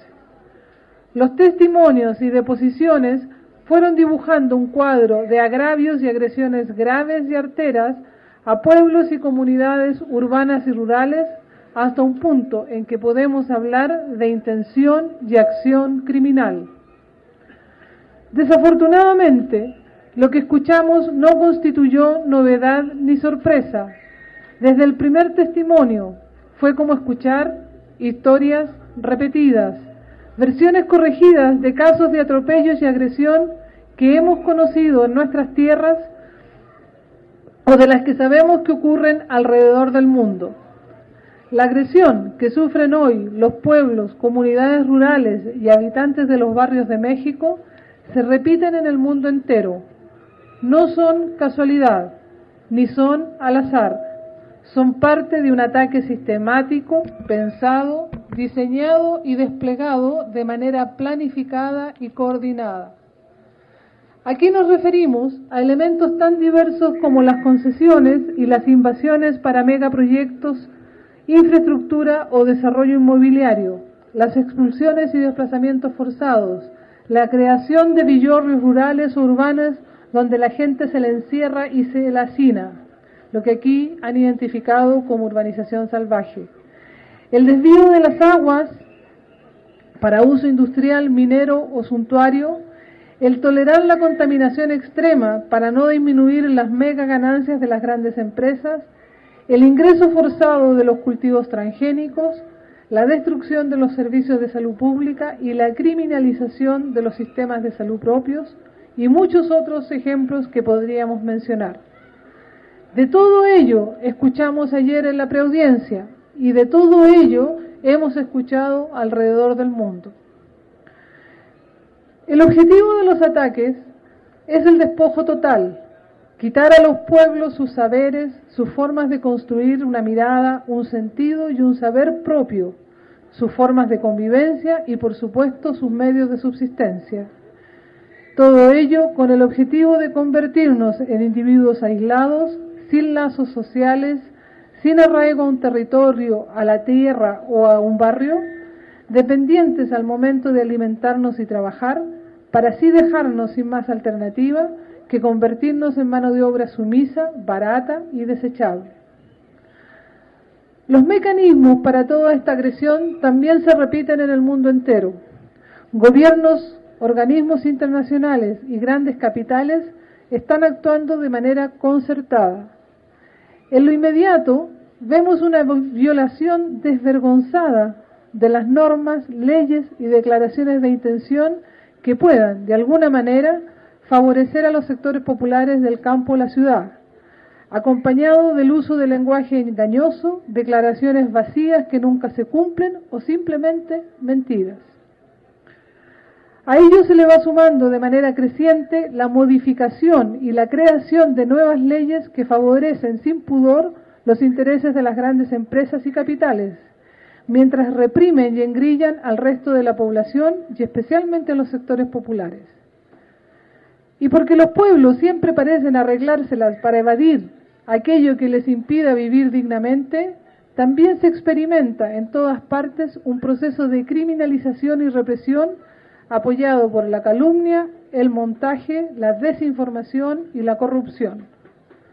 La criminalización de las luchas sociales se repite en casi todos los casos expuestos y marca uno de los ejes de la respuesta del Estado frente a, los pueblos, siendo innumerables las víctimas ase- asesinadas sin que haya habido justicia en casi todos los casos, como el caso de Miguel Casales de Santa Catarina o Marcos Olmedo. Las, las autoridades y los sistemas de presión política o cabildeo del gran capital no se caracterizan por su gran creatividad, desde los mecanismos específicos, como las normativas de cambio de uso del suelo, la manipulación desvergonzada de las, manifesta- de las manifestaciones o estudios de impacto ambiental, los planes de desarrollo, etcétera, hasta los marcos jurídicos de carácter general, constitucional y supraconstitucional, como los tratados de libre comercio, los convenios internacionales, las normas sanitarias, las certificaciones internacionales, etcétera, parecen calcadas unas de otras. Es posible constatar que las normas, reglas, legislaciones ya no se redactan en los palacios de gobierno o en los congresos nacionales, sino en los despachos empresariales. Los estados, y el caso de México es un caso extremo, han renunciado a lo que supuestamente es su papel, es decir, regular la convivencia, la convivencia social en función de un interés y equilibrio general, para entregar esa potestad a manos privadas cada vez más reducidas, exclusivas y excluyentes. Lo que hace de México un caso especial no es la agresión a los pueblos, no es el desvío de poder, ni es la complicidad de las autoridades con la devastación, sino el grado extremo que todo ello ha alcanzado. Durante la preaudiencia no pudimos dejar de horrorizarnos ante la violencia abierta o solapada que se despliega contra pueblos, comunidades y organizaciones. Escuchamos de ataques, muertes, agresiones, encarcelamientos, desapariciones y amedrentamientos que solo son comparables con lo ocurrido en los peores momentos de las dictaduras militares del Cono Sur o en las de Somoza y Trujillo en América Central. El cuadro que emerge de lo escuchado también nos hace preguntarnos si lo que viven los pueblos de México no es un mega experimento sobre destrucción de los tejidos sociales, cuyas macabras enseñanzas pueden ser luego aplicadas al resto de los pueblos. Así como México fue la puerta de entrada de los tratados de libre comercio y todas las formas de devastación asociadas a ellos, hoy puede convertirse en la punta de lanza de los transgénicos en los centros de origen de los cultivos que alimentan a la humanidad o en el campo de prueba del agravio extremo. Un aspecto que nos preocupa profundamente es el avance de la violencia como mecanismo central y el impacto que ha tenido en las formas de convivencia, de organización y de resistencia. Esto ha provocado niveles de indignación, frustración y sensación de situaciones sin salida que podrían provocar estallidos violentos. Creemos que la violencia institucionalizada busca tales estallidos como una forma de justificar mayores niveles de agresión y represión. En los testimonios y deposiciones que escuchamos ayer, pudimos también escuchar de un esfuerzo permanente por parte de las organizaciones por desmantelar la violencia y mantener y aumentar los niveles de resistencia y lucha no violenta. Creemos que hoy es más importante que nunca profundizar la reflexión colectiva sobre diversos mecanismos que les permitan a todos ustedes protegerse unos a otros mientras se desarrollen y desplieguen mecanismos sociales de desmantelamiento de la violencia. Los pueblos de México, como pocos pueblos del mundo, cuentan aún con mecanismos fundamentales y poderosos para lograrlo, como son las, asamble- las asambleas en distintas instancias y su riqueza y diversidad cultural. La preaudiencia de ayer del Tribunal de los Pueblos se realizó prestando atención especial a la colisión campo-ciudad. Creemos que esta colisión no es natural, sino producto del capitalismo y sus necesidades. Lo que llamamos ciudad hoy es un fenómeno específicamente moderno. Ciudades como las que conocemos no existieron antes de, mediados del siglo XIX o de mediados del siglo XX en la mayor parte de los países del sur. En Europa, la ciudad moderna es producto exclusivo de la sociedad industrial. Más específicamente, es una ciudad con drenaje central y transportes motorizados. Estos dos inventos son los que han cambiado radicalmente la naturaleza de las ciudades. El drenaje central y su terminal doméstica, el WC, ha permitido evacuar los excrementos a grandes distancias de la ciudad. El transporte motorizado, bajo la forma del ferrocarril, permitió importar verduras y otros alimentos. Eso rompió lo que fue durante toda la historia de las ciudades, más de 10.000 años desde Jericó, la relación urbana fundamental. Las ciudades siempre han transformado los desechos orgánicos en suelo. En las ciudades el suelo está en constante formación. Es un abono de alta calidad, compuesto de los mismos elementos necesarios para la obtención de alimentos. El cultivo específico de las ciudades se puede calificar de agricultura urbana o mejor dicho, de urbicultura. El drenaje central expulsó de la ciudad la mayor fuente de la producción de suelos. El tren permitió la importación de alimentos. Los terrenos dejados libres de cultivos en la ciudad se entregaron a la especulación. En México, las hortalizas urbanas existen bajo dos variedades principales. Una, las chinampas de la Ciudad de México y dos, los cinturones periurbanos de la mayoría de las ciudades del país. Existen todavía vestigios de ambos y es absolutamente necesario protegerlos. En caso de crisis alimentaria, pueden ser el núcleo de un reinvento de los cultivos de hortalizas urbanas. Los cultivos urbanos fueron el principal freno de la especulación urbana. En la ciudad de París, a mediados del siglo XIX, entre un cuarto y un tercio del suelo estaba dedicado al cultivo de hortalizas. La zona ubicada sobre la orilla derecha del Sena, donde se erigió el centro Pompidou, era conocida como el Marais o pantano. De allí viene el nombre de culture maraîchère, también conocida como cultivo biointensivo francés. Este modo de cultivo tenía tasas de producción hasta tres o cuatro veces superiores a la producción agrícola más exitosa. En la Ciudad de México, tanto las chinampas como los cultivos periurbanos están siendo rápidamente sustituidos por construcciones mientras la dependencia del país de importaciones de alimentos va creciendo.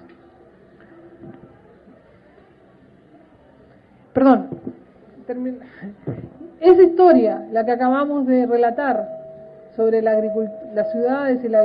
y la urbicultura, es una historia que nos exige que hoy reflexionemos muy profundamente sobre qué tipo de ciudades queremos. Porque como decíamos anteriormente, esa colisión entre campo y ciudad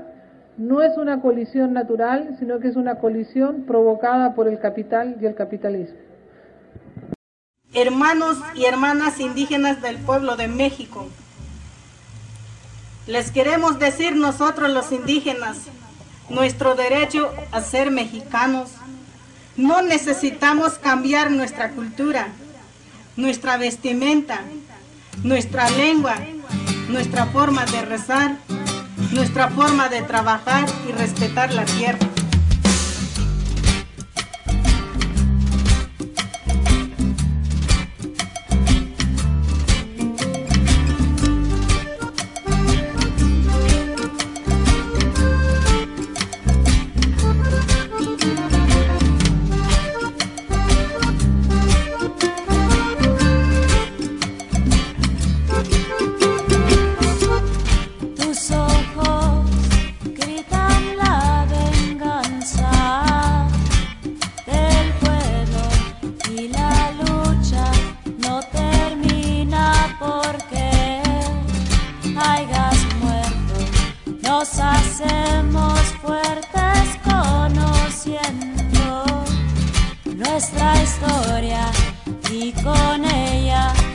forjar.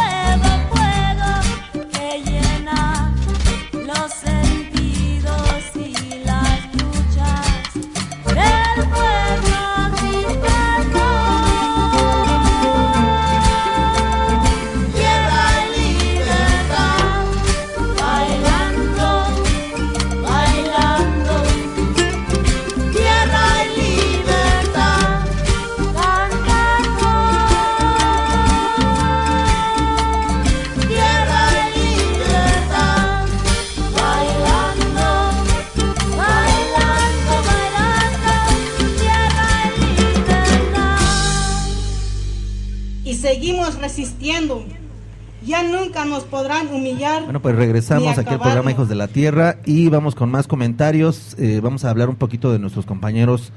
que resisten allá en Picachos eh, en contra de la construcción de una presa y también eh, pues haciendo unos comentarios, ¿no? Aquí entre micrófonos hablando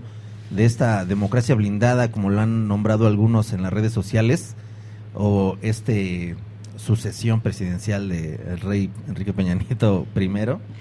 Bueno, hablando sobre la situación de los comuneros afectados por la presa Picachos que fue construida en el estado de Sinaloa, pues a pocos eh, días de que el gobierno estatal y los comuneros se suponen iban a celebrar un convenio para poder destrabar este conflicto que pues ya tiene mucho tiempo y tiene que ver con que eh, a los comuneros que fueron desplazados por este proyecto para adoptar agua allá en Sinaloa, pues no han recibido el pago eh, correcto de sus inde- indemnizaciones y que cuando ellos han estado manifestando que eh, el gobierno les pague lo que les corresponde, pues lo que han obtenido ha sido de represión, como aquí también les mencionamos hace varios meses frente a un recorrido que iban a hacer de algunos de los pueblos que quedaron bajo el agua hacia eh, Mazatlán eh, fueron detenidos eh, varios de ellos y tuvieron órdenes de aprehensión. Eh, mm, mm, semanas después fueron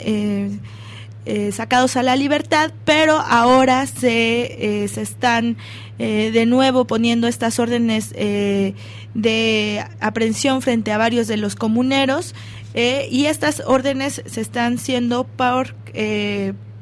por la, el bloqueo que se hizo a la autopista de Mazatlán Culiacán.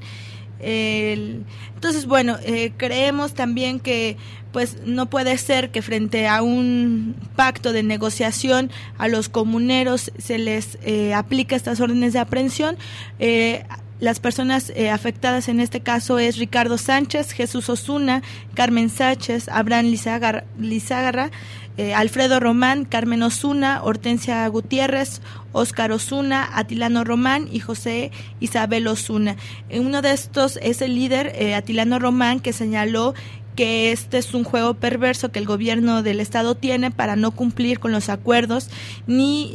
que tienen que ver con la indemnización por todas las pérdidas que sufrieron por la presa Picacho. Entonces, bueno, estaremos pendientes a ver qué pasa con este conflicto, ¿no? Y es eh, muy contradictorio porque días después el gobernador hace una declaración diciendo que, bueno, este es un conflicto viejo y que, bueno, eh, se va a solucionar, mientras que por otro lado está eh, reprimiendo pues a los habitantes que solo exigen que se cumplan sus derechos. Y bueno, pues vamos a continuar con más información para todos ustedes en este su semanario socioambiental. Y bueno, pues también queríamos aprovechar la oportunidad para comentar un poco los hechos que han sucedido allá en, en Los Ochitlán, Oaxaca. Y bueno, pues el pasado 20, bueno, 19 de noviembre, eh, un camión de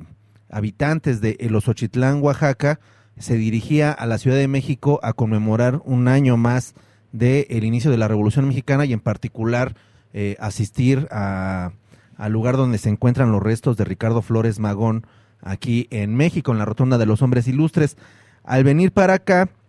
estos compañeros fueron agredidos eh, con armas por parte de un grupo armado y bueno, pues hubo, hubo bastante, bastante... eh, pues compañeros heridos, desaparecidos, que bueno, ya han ido apareciendo con los días, y compañeros también asesinados. Y esto, eh, bueno, pues todo hace indicar que se debe a, conflictos tanto postelectorales como también ya, eh, pues una eh, violencia que cada vez va creciendo más en esa zona.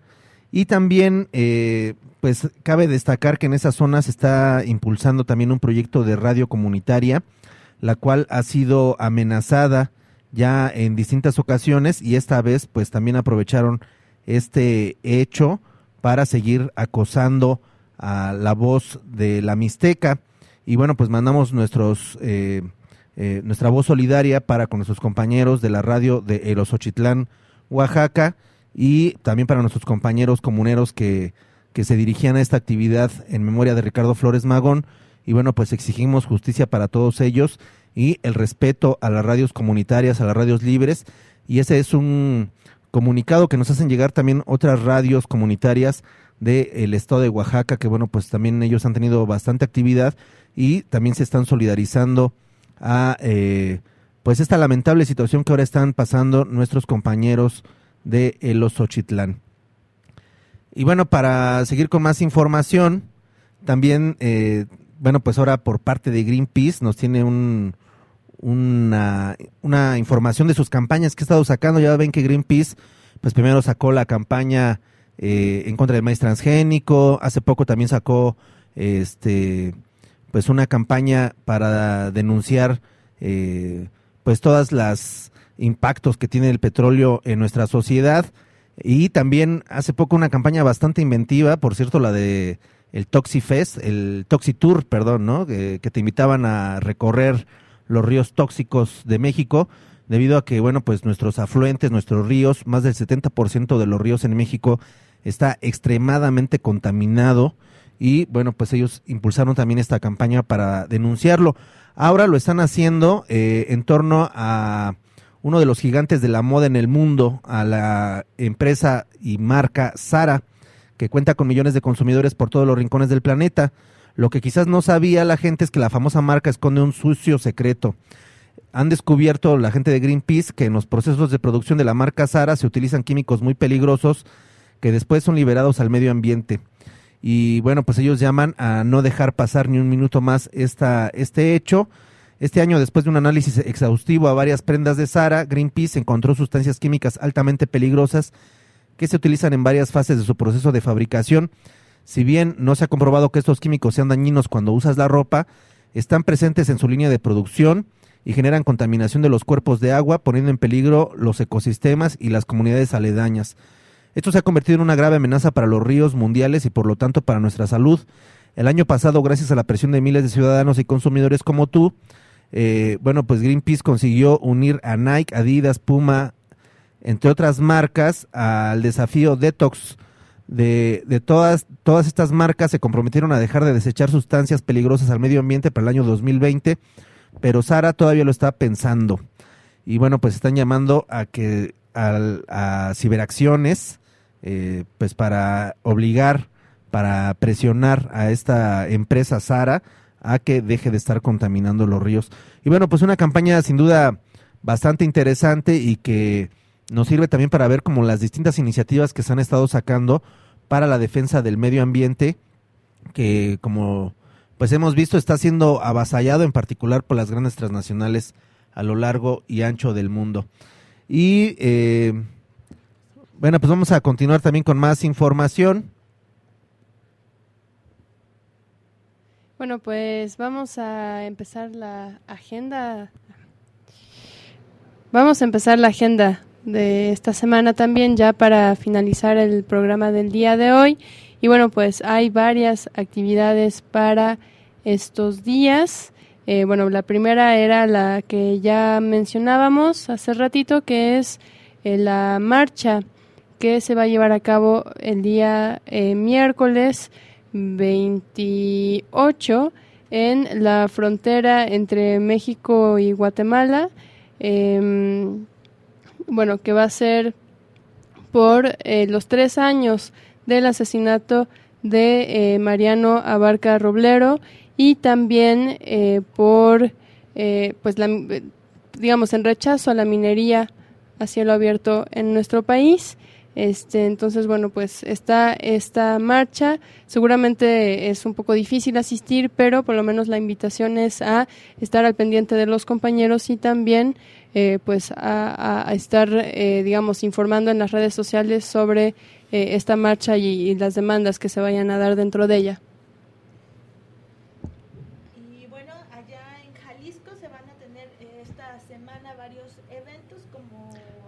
Saben. Bueno, eh, de nuevo, eh, algunos errores técnicos. En Jalisco estos días se está llevando a cabo eh, la Feria Internacional del Libro y bueno, ahí los invitamos a las personas que estén por allá a visitar el stand de los compañeros de GDL en bici. Recuerdan que hace varios eh, semanas tuvimos un programa acerca del movimiento bicicletero. Bueno, ellos están teniendo un stand en esta Feria Internacional del Libro que está como país invitado Chile y bueno, los invitamos a que vean ahí, hay libros sobre ciclismo, también se estarán haciendo unas presentaciones de libros. Por otro lado, el día viernes se va a tener un, un evento en la Universidad eh, del ITESO de Temaca, eh, sobre eh, la comunidad de Temacapulín eh, y bueno ahí los invitamos se va a dar una degustación con esos chiles que siembran por allá que son muy buenos además de que se va a hacer la presentación del libro eh, del libro Luchas muy otras, zapatismo y autonomía, también en la, en la Universidad ITESO, ¿no? que es la Universidad Jesuita. Y bueno, estos serían como los eventos que tendremos eh, esta semana allá en Jalisco. Y bueno, pues solamente comentarles también eh, que el fin de semana pasado no solamente se eh, celebró la preaudiencia Colisión Campo Ciudad del TPP Capítulo México, sino también y muy importantemente eh, el aniversario, el 17 aniversario de la Policía Comunitaria de Guerrero. Y eh, bueno pues los compañeros nos informan que eh, pues a 17 años de la creación de esta policía comunitaria ha crecido el 70% del territorio bajo su influencia y bueno, pues que empiezan este, este- estos, o digamos, continúan después de estos 17 años con muchos retos, entre ellos el surgimiento de una nueva delincuencia representada por los que verdaderamente roban, despojan y saquean, como las empresas mineras, como ustedes sabrán, en territorio de la CRAC, pues hay eh, proyectados un par de proyectos mineros que eh, pues no han empezado, pero que amenazan eh, fuertemente a estas comunidades. Y bueno, pues también todo el tema pues del narcotráfico, etcétera, etcétera, son temas que pues tienen a la policía eh, a la policía comunitaria preocupada y bueno pues se presentan como nuevos retos al igual que eh, bueno pues el, el- el poder consolidar la seguridad y la justicia de los pueblos y al mismo atender otras áreas como la salud, la las comunicaciones, la producción, la organización de, de las mujeres y de manera muy importante la consolidación del territorio. Y bueno, pues fueron dos días de reflexión y celebración de aniversario en un ambiente de fiesta, interrumpido por la participación del representante del gobernador eh, Ángel Aguirre, quien con voz temblorosa enfrentó los abucheos y gritos de asesino que les pe- espetaron los visitantes en alusión a la represión contra los alumnos de la Escuela Normal de Ayotzinapa, donde la Policía Estatal asesinó a dos estudiantes. Y bueno, pues eh, si ustedes quieren conocer un poquito más qué fue lo que pasó en este aniversario, pueden consultar la página de desinformémonos.org, en donde hay un reportaje bastante completo de este encuentro y también eh, pues de digamos de, del- de los retos y el futuro que espera para la crack y para la policía comunitaria. Y bueno, también recomendando este número de Desinformémonos, también eh, se encuentra un artículo sobre esta nueva forma que quieren eh, imponer a la comunidad de Atenco en relación a la Conagua que está tratando de comprar algunos terrenos. Es un artículo que les recomendamos para que puedan ver eh, las estrategias que está teniendo el gobierno de nuevamente en la comunidad de Atenco. Y bueno,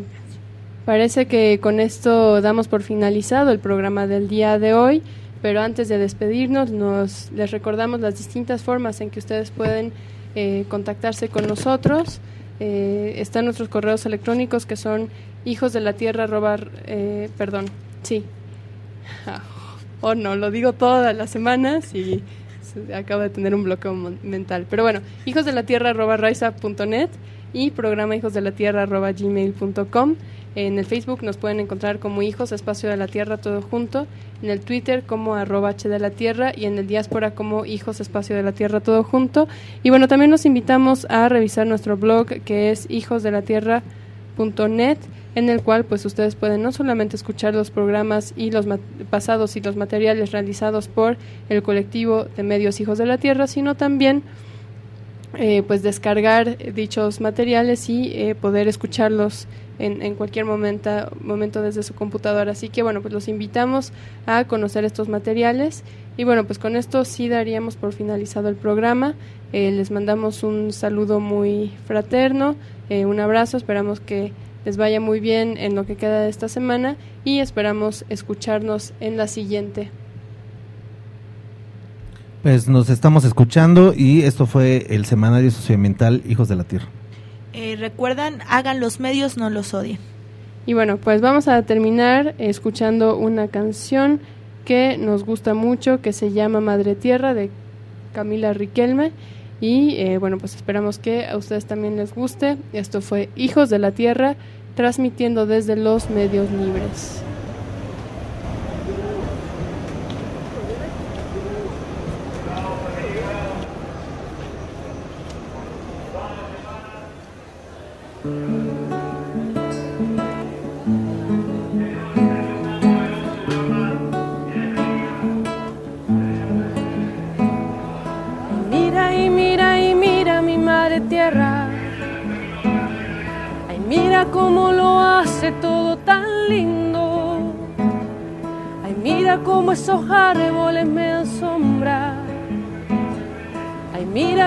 hermosas flores adornan mi jardín.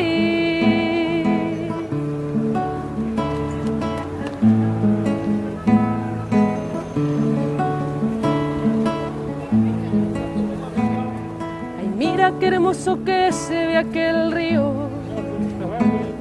Cuando choca en las piedras acompaña mi guitarra y los pajaritos cantan y me hacen coro Ay, pero qué linda mi tierra cuando está sana, cuando la cuidan,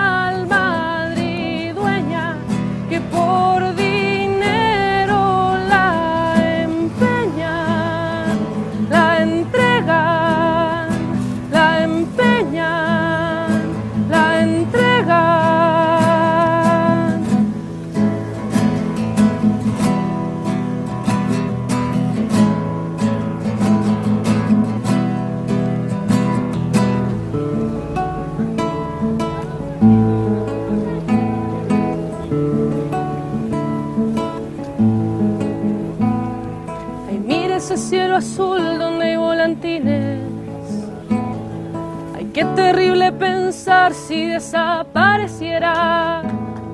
Ay, mira ese cerro que acompaña mi casa. No sé si vale la pena venderlo por dinero, venderlo a un poderoso